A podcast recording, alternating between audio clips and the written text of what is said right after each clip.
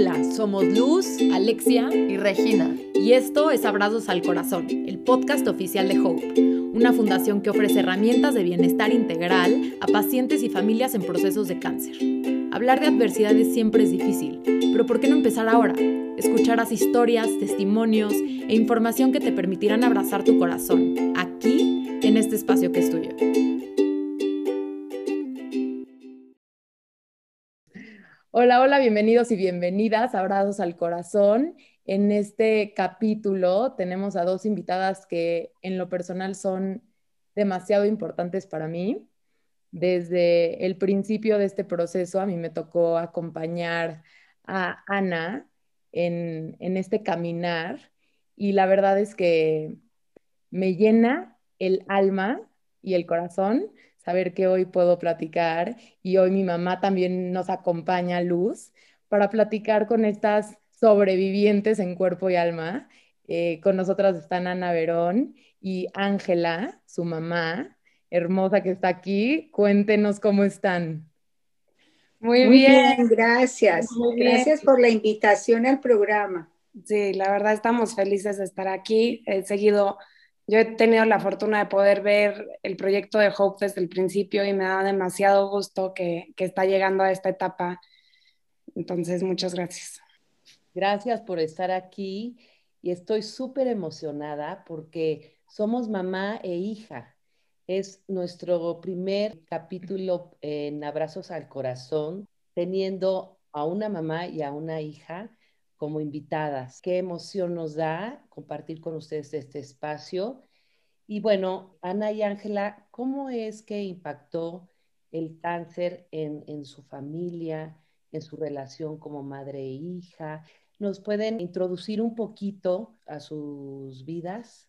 Bueno, yo pienso que el cáncer es una noticia que entra con mucha fuerza en una familia y sobre todo para madre e hijas la relación pues es impactante porque siempre que hablamos de cáncer pues tiene una connotación por tantos años que se habla, la gente lo tiene allí como un fantasma y se habla de muerte. Para, para nosotros fue de gran impacto, sobre todo para mí fue de gran impacto porque yo no, no, nunca pensé, nunca se me pasó por mi cabeza que yo a los 64 años una doctora me dijese en un día, de un día para otro, si tiene cáncer. Y después a los 8 o a los 15 días de la primera cirugía, me dijesen que tenía un cáncer 3, etapa 3C de ovario. O sea, la etapa 3C de ovario es uno de los cáncer, el cáncer de ovario en sí es uno de los más, podemos decir, tristes, porque el cáncer de ovario se detecta muy tarde porque no, no se siente, casi no se habla del cáncer de ovario, se habla mucho del cáncer de mama, se hacen muchos exámenes respecto al examen de mama, al cáncer de mama, pero no se hacen realmente estudios específicos de ovario, son muy esporádicos y es un cáncer que crece muy rápidamente, muy silencioso. Entonces es realmente un cáncer devastador cuando llega la noticia a la familia porque casi siempre ella llega, nunca llega en una etapa primera o segunda etapa, sino que ella llega en una etapa 3C, como, como, como fue la mía, que es una etapa ya pues muy delicada. Entonces, sí, en, en, la familia fue algo que entró como una bomba y realmente eh, cambió, cambió nuestras vidas en, en muy poco tiempo. Sí.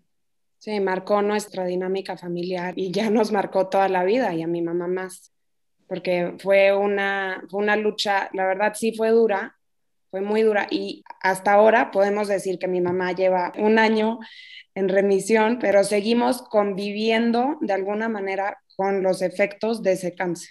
Cuéntenos de esos efectos, porque antes de empezar este capítulo, pues pudimos platicar y la verdad es que es súper importante saber, porque todos pensamos que solamente se te puede caer el pelo o, vomitar o, tener ciertos síntomas comunes y Ángela, sabemos que para ti fue diferente. Bueno, sí, realmente los síntomas sí fueron pues duros, como todo el mundo que pasa ese proceso. Primero, a mí me detectaron el cáncer y me hicieron la primera cirugía. Era una gran masa del tamaño de una toronja enorme, era más grande que una toronja. Y no se había dado cuenta que tenía una toronja ahí adentro. No, no, solamente me acuerdo que una vez me senté y yo sentí algo extraño cuando me senté en la cama, yo sentí como un peso. Pero bueno, yo sí me sentía muy cansada y notaba que me ponía a ver televisión y me dormía con facilidad y me mantenía muy acostada. Y no sé por qué me mantenía tan cansada, yo he sido siempre muy activa. Y hasta Entonces, yo era fatal en ese momento porque toda la vida les, mamá, qué floja, qué floja, ¿por qué estás tan floja? tenía, estaba enferma y yo, mamá, qué floja. Sí, me acuerdo que me, me tenía muy cansada y entonces fui a donde el médico y fui porque tenía un pequeño dolor bajo, como de estómago. Y entonces sentía que era como cólicos, como problema de colon. Entonces me fui para donde un gastro, un gastro me atendió muy bien. Inmediatamente me tocó, me dijo, usted tiene la matriz muy inflamada. Le dije, no, yo no tengo matriz. Entonces me dijo, váyase ya para abajo y se hace una ecografía. Y el muchacho inmediatamente que me hizo la ecografía, como a los 40 minutos, me dijo, ¿usted tiene alguien que la esté acompañando? Le digo, me dice, sí, usted tiene un tumor. Le dije, ¿es muy grande? Me dijo, sí, es grande. Entonces, pues yo no, yo no creía que era lo que estaba pasando. Yo pensé que esto era como una película, como que no sabía que si eso era verdad. Y yo decía, pero ¿cómo? Cáncer, pero ¿por qué no estoy así tirada en una cama, delgada, así me había adelgazado casi 8 kilos o 10 kilos en un año. Y yo pensé que era por el trajín y las cosas, pero era eso. Entonces, inmediatamente el doctor subió y me dijo, sí, tiene un cáncer. Busqué, inmediatamente busqué la doctora, una ginecóloga, oncóloga maravillosa que me atendió ese, a los dos días y me dijo, sí, el tumor está grande y tenemos que sacarlo. ¿Puedo hacer un paréntesis de ese día? Claro. Fue un día que a mí, a, mí me marcó y creo que habla mucho de la relación madre-hija y de cómo siempre nuestras mamás nos cuidan hasta cuando ellas no están ni para cuidarse a sí mismas. Mi mamá cumpleaños el, el 24 de marzo. El día siguiente yo entraba a trabajar, era mi primer día en el trabajo y el día siguiente fue el día que ella fue con el gasto y le descubrieron el tumor y no se me olvida como yo pues llegué, era mi primer día en el trabajo. Llegas como que emocionado con, con historias y mi mamá se había enterado hace horas que tenía un tumor y no, no, no, no se lo percibí, o sea, yo no percibí que nada estaba mal y ni me dijo. Mi mamá y yo que siempre hemos sido así cercanísimas, que nos contamos hasta si se nos cae una uña, Em, no me dijo y ese día solo me preguntó de cómo me había ido, de quién sabe qué y, si fuese si, si, hubiese sido por ella, yo creo que mi mamá no me hubiese dicho en toda la enfermedad que estaba enferma. si, hubiese una manera en la que me lo podría, me lo pudo haber eh, ocultado, lo hubiese hecho. Pero como me di cuenta yo, fue porque el día siguiente, cuando mi mamá encontró a esta superdoctora que decidió ir con ella, mis papás, por tontos, porque me lo querían ocultar, era creo que su intención, pero dejaron la tarjeta de la doctora en la entrada. Y entonces yo también, como no tenía idea, yo sabía que a mi mamá le dolía el estómago, eso era un tema que había platicado con ella, pero como no tenía idea del cáncer de ovario ni de que existía, empecé a googlear y, y la tarjeta decía que esta era una ginecóloga oncóloga dije, no, pues es cáncer de mama. Entonces empecé a googlear lo, y qué es lo peor que puedes hacer, preguntarle al doctor Google, pero empecé a googlear cáncer de mama, dolor en el estómago. No, pues obviamente te salen historias de terror, pero bueno, perdón, te interrumpí, sí. Entonces, eh, realmente cuando me lo descubrieron, la doctora dijo, no, hay que hacer cirugía, a ver y sacarlo inmediatamente. Nos demoramos 15 días en sacarlo y me acuerdo que yo me cuidaba en esos 15 días, una cosa increíble, me cuidé mucho de que el tumor no se fuese a reventar, era cuidando mi tumor, qué cosa tan absurda. Me acuerdo que esos días no quería que fuera a esparcirse, yo no sé. Bueno, entonces llegamos a la cirugía y a mí me había dicho la doctora que era más o menos después de sacarme la cirugía, unas cuatro o cinco quimios y la cirugía. Entonces, cuando yo entré a los 15 días a la cirugía, pues nunca me imaginé. Eh, sí, ella sí me había dicho que, era que creía que era etapa 3C, porque me hicieron un PET, perdón. Antes de darme un diagnóstico, me hicieron un PET que fue muy importante. Y el PET mostró el tumor enorme y mostró unos, ¿cómo se dicen? Que ellos los llaman como unas castañas. Injertos. Unos injertos, como unas cosas que habían caído en el recto y en el intestino grueso. Entonces, pues ellos pensaron que iban a entrar y me iban a sacar todo eso. Entonces, bueno, tuve una cirugía, fue una cirugía mayor muy grande. En medio de la cirugía, la doctora se comunicó con Andrea, Anita y Juan y le dijo que no, que no habían podido sacar, habían sacado el tumor, habían sacado el epi, ¿cómo es que es? el epiplom, que, es lo que cubre el estómago, los intestinos. Era el que me impresionó y me habían sacado unos ganglios, me habían sacado ocho ganglios, pero no habían podido sacar lo otro del, del intestino porque si no la cirugía hubiese sido demasiado dura para yo empezar con las quimios a los 10 días. Entonces dejaron eso, lo decidieron en la mitad de la cirugía, programado para una segunda cirugía. Entonces ahí empezó a los ocho días, pues realmente mi, mi, proceso que voy a decir, Ana, ¿qué es lo que quiere? ¿Quiere hacer alguna anotación como gordita? No, que ese fue como nos lo habían tratado de ocultar y mi mamá, mi mamá pensó que, ay, sí, me quitan un tumorcito, tengo cuatro quimios, nadie se da cuenta.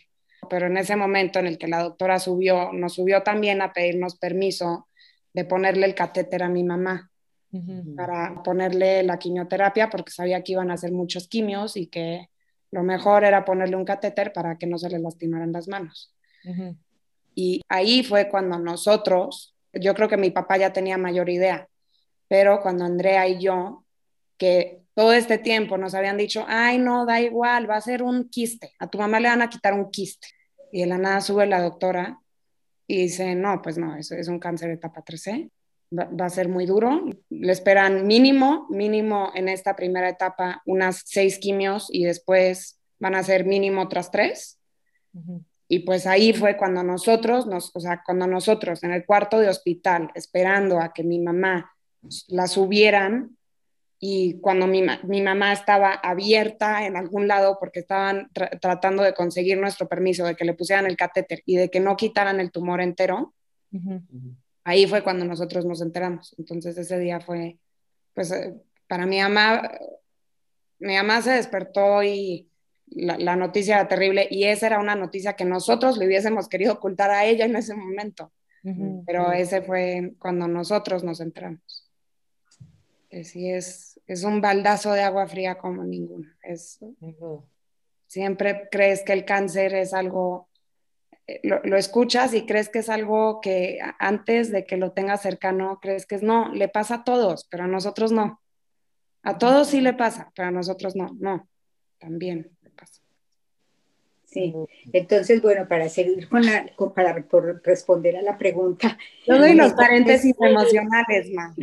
entonces, sí, claro, para poder que la gente esté ubicada. Entonces, ya sabíamos, pues en ese momento, supimos que iba a ser un proceso largo, que iba a ser un proceso pues delicado eh, y que iba a ser una lucha.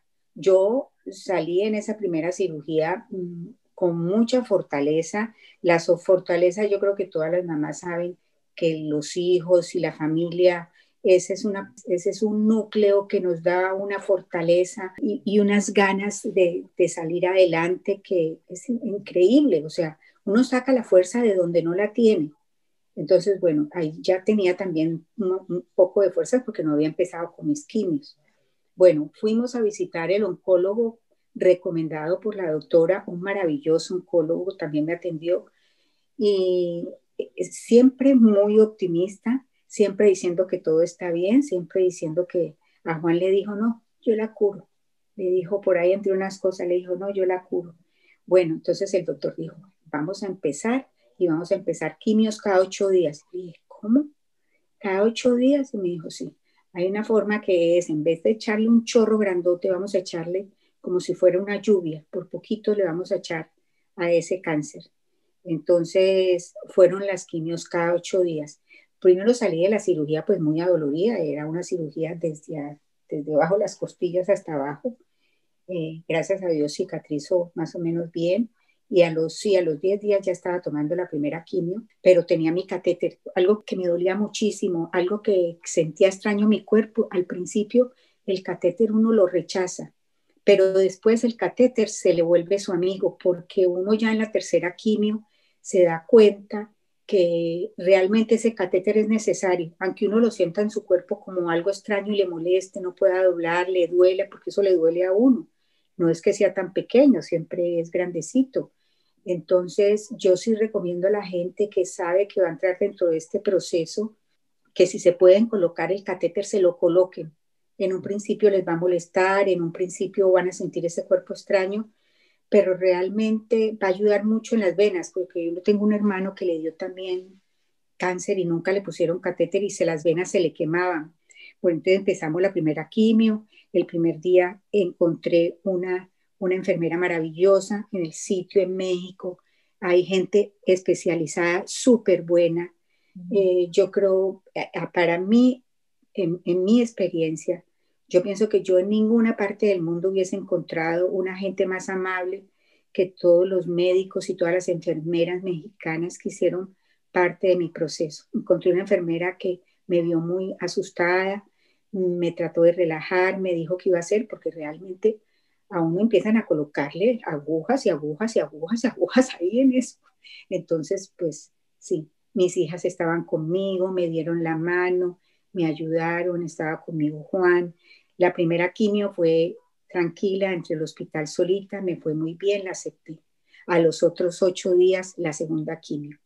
Bueno, los efectos colaterales de la quimio en un principio son duros, pero ellos quedan esos efectos por mucho tiempo, todavía los tengo. Y si alguien me ve ahora, no va a creer de los efectos que yo sufro todos los días. Eso no es que se acabó el cáncer y pum, esos efectos se fueron así nomás, ¿no? Esos están ahí.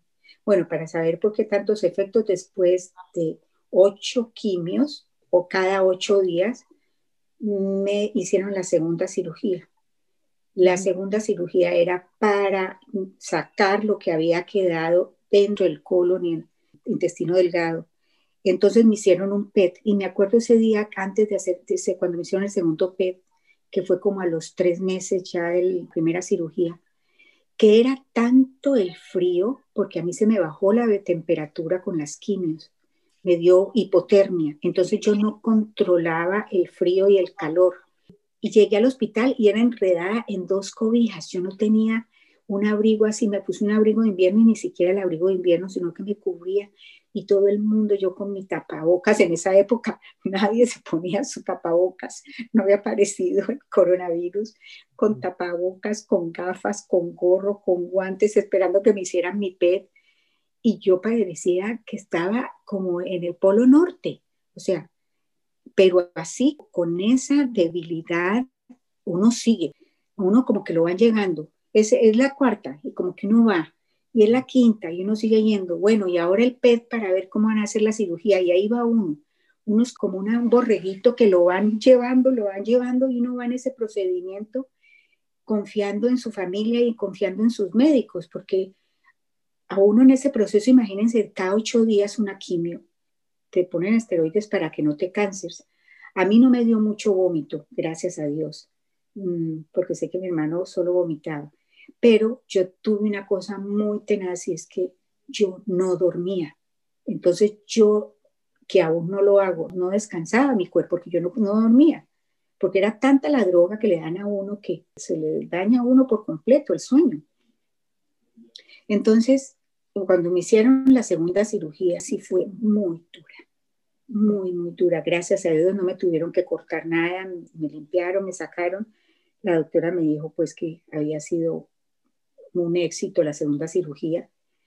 Eh, y realmente en el cáncer las cirugías son importantes porque ayudan mucho, aunque son muy duras.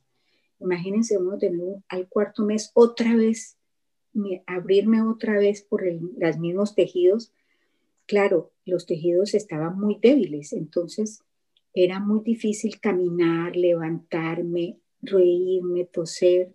me dejaron descansar un mes, entonces ahí al mes me pusieron otra vez las quimios y me llevaron entonces allá a, terminar el tratamiento. Entonces, sí, los efectos son fuertes. Me dio hipotermia, me dio neuropatía, que la neuropatía es todas las terminales nerviosas que están adoloridas en todo el cuerpo, en los ojos, en los pies, en las manos, en todo esa hipotermia todavía la tengo un poco, la de, controlar el frío y el calor, todavía la tengo un poco. Me cuesta muchísimo trabajo entrar de un lugar frío a un lugar caliente, me mantengo con mucho frío.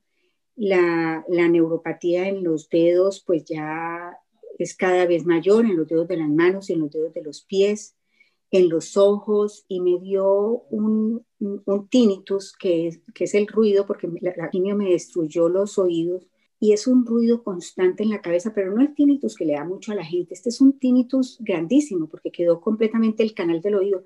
Entonces yo me mantengo con un ruido en la cabeza como si mi cabeza fuera una antena, pero esas cosas uno las va aprendiendo a manejar y va aprendiendo a sobrevivir con ellas y va aprendiendo eh, que cómo manejarlas y cómo eh, tratar de relajarse.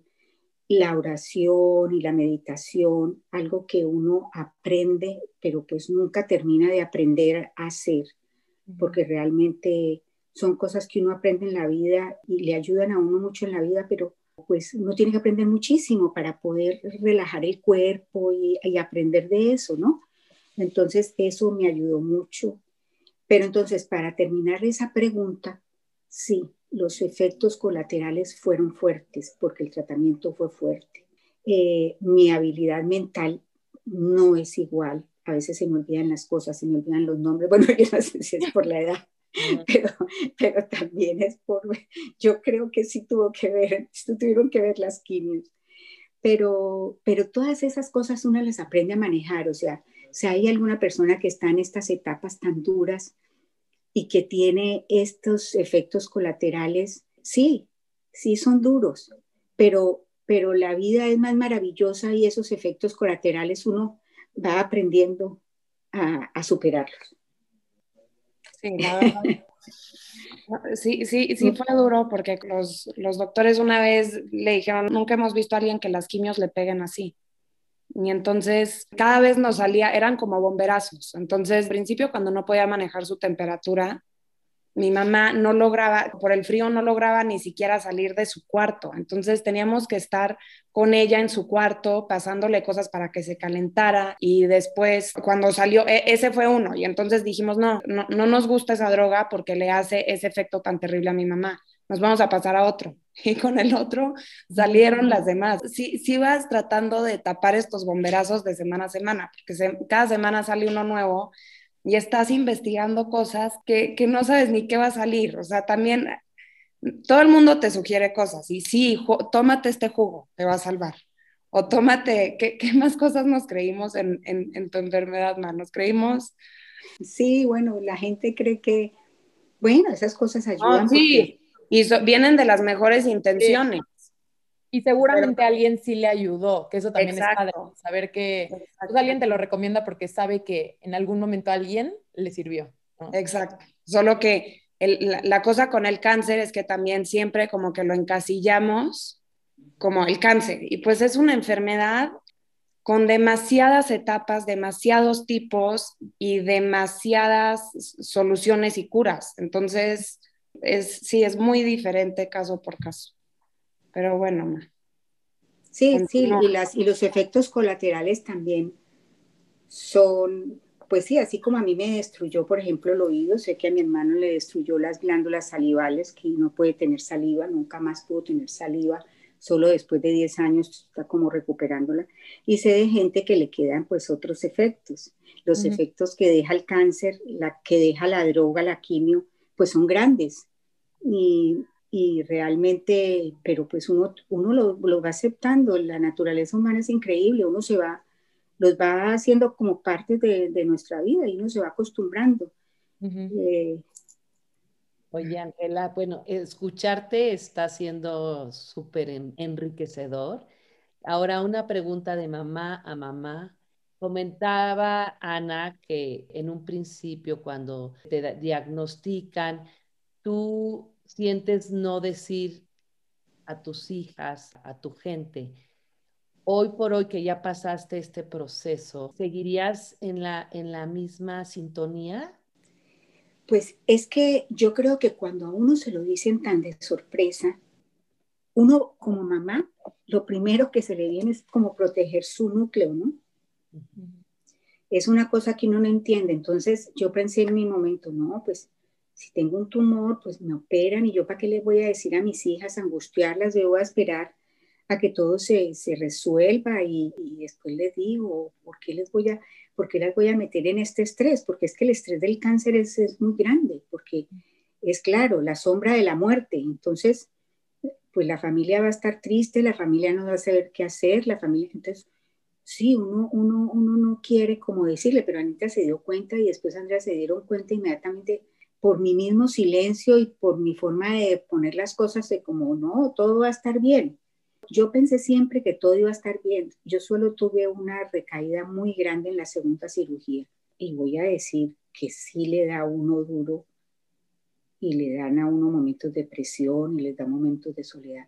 Pero contestar tu pregunta específicamente, creo que sí, sí, no creo que lo volvería a hacer igual.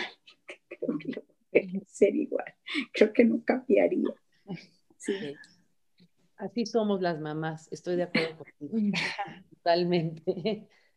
Oigan, y hablando de estos efectos, ¿cómo fue que el cáncer afectó eh, sus relaciones como familia y sobre todo ustedes como madre e hija, pues obviamente entendiendo que el rol de Juan fue muy importante y pues también Andrea ahí estuvo muy presente. Sí, como, como sabemos en todo proceso y sobre todo en un proceso de cáncer, toda la familia nos vemos involucrados bueno, sí, este proceso, bueno, yo he tenido una relación muy cercana a mis hijas y con mi esposo porque como hemos vivido en varias partes del mundo, entonces siempre nuestro núcleo familiar de los cuatro ha sido muy estrecho porque hemos pasado de un sitio a otro, entonces somos como si no nos hubiéramos separado, vivimos todos siempre muy, muy unidos, porque cuando uno vive en la misma ciudad con el resto de familia, pues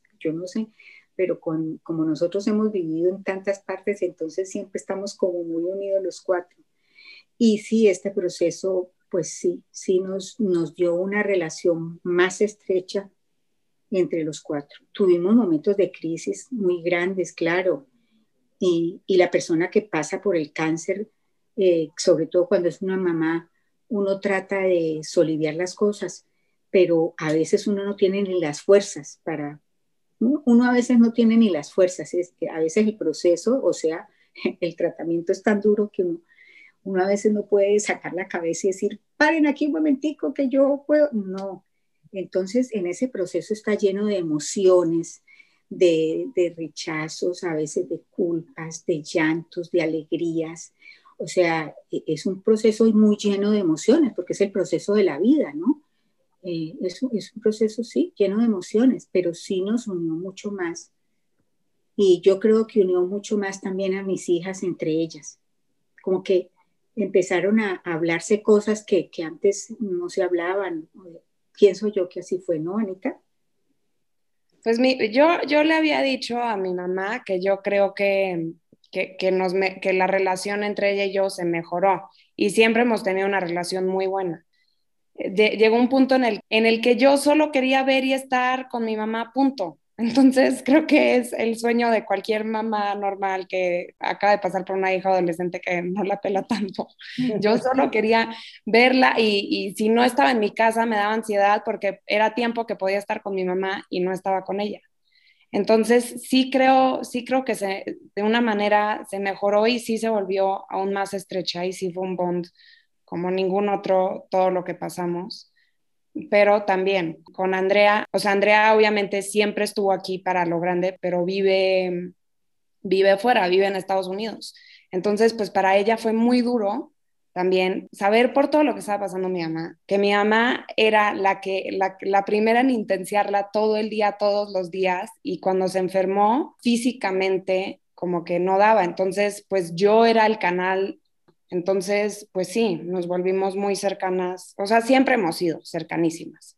Pero algo así, como que solo te pone en perspectiva un poco todo lo demás. Y pues sí te das cuenta que, que la familia es la familia y, que nosotras y nuestra mamá no somos lo que somos. Entonces, pues sí, y, y, a mi papá también. O sea, mi papá al final del día, yo estaba trabajando y Andrea, Andrea se tenía que regresar a Estados Unidos a veces. Entonces mi papá era el que estaba con, con ella el día a día. Entonces, pues sí, se formó, a veces se formaba un teléfono descompuesto, que era la razón por la que surgían las crisis. Pero por eso sí, sí nos unimos aún más. Mi mamá y yo y los cuatro también.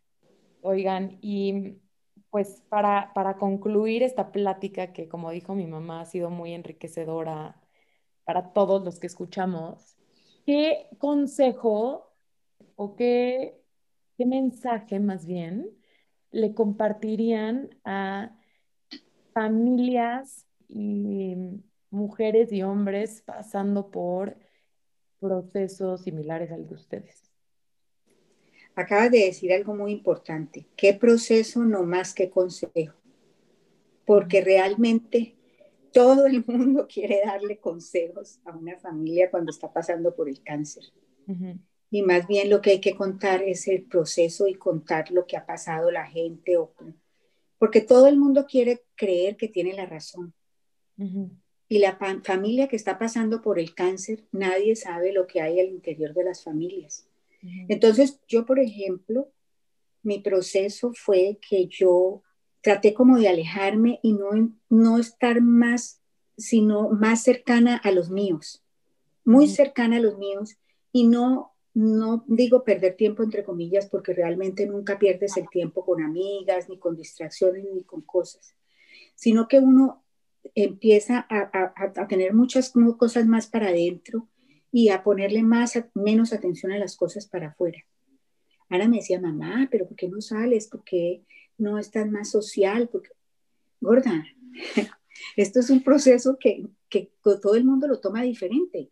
Hay gente que quiere irse, yo me sentía tranquila viendo un programa de televisión, iba a la oración, no pude volver a la misa porque pues físicamente no podía, porque mis defensas estuvieron súper malas desde después de la sexta quimio. Yo me mantenía muy encerrada, casi encerrada y por el frío en un cuarto con calefacción. Pero sí, yo me, me fui eh, como apartando y, y se vale. Si alguien está pasando por este proceso, yo no doy consejos, sino que le cuento mi experiencia, porque a veces la gente empieza y, eso lo que hace es cansar y, y, en cierta forma, entre comillas, uno piensa en su interior, me están juzgando, ¿por qué me están juzgando? Entonces, cuando uno ha tenido este proceso, yo creo que uno dice, a mí que no me vengan a juzgar, a mí que no me vengan. nadie, nadie sabe por lo que yo estoy pasando, nadie sabe lo que yo estoy viviendo. Entonces, eh, sí, yo le diría a la gente que tome su día a día con calma, con fortaleza, porque Dios no la da, y con mucha esperanza, con mucha esperanza y que eh, yo me volví muy guadalupana y, estar muy cerca de su, familia y se vale que entender que a veces hay conflictos y que a veces hay peleas y que a veces hay cosas, pero, pero todo está bien. Es que todos estamos en, dentro del mismo proceso. Creo que es bueno escuchar. Yo sí escuchaba los programas que habían, hay varios programas en televisión que han hecho sobre el cáncer. Escuchar, enterarse, leer, enfrentarlo y, y pues sí, tratar de no volverlo un mito y devolverlo el día a día. Eso sería. Sí, yo, yo al ver a mi mamá así, que, que ella decía, solo quiero pasar tiempo con mi familia, pues yo también, yo igual solo quería pasar tiempo con ella en ese proceso. Y, y es solo eso, se vale todo, se vale cómo lo quieras llevar. Y a veces también como que he, escuchado otros pacientes de cáncer decir como a veces sienten que tienen esta presión de que encima del cáncer como que tienen que ser ellos los optimistas, como que tienen que ser ellos los, los de la buena actitud y todo. Y es increíble si lo puede ser, o sea, me parece algo totalmente admirable y nada más admirable que eso.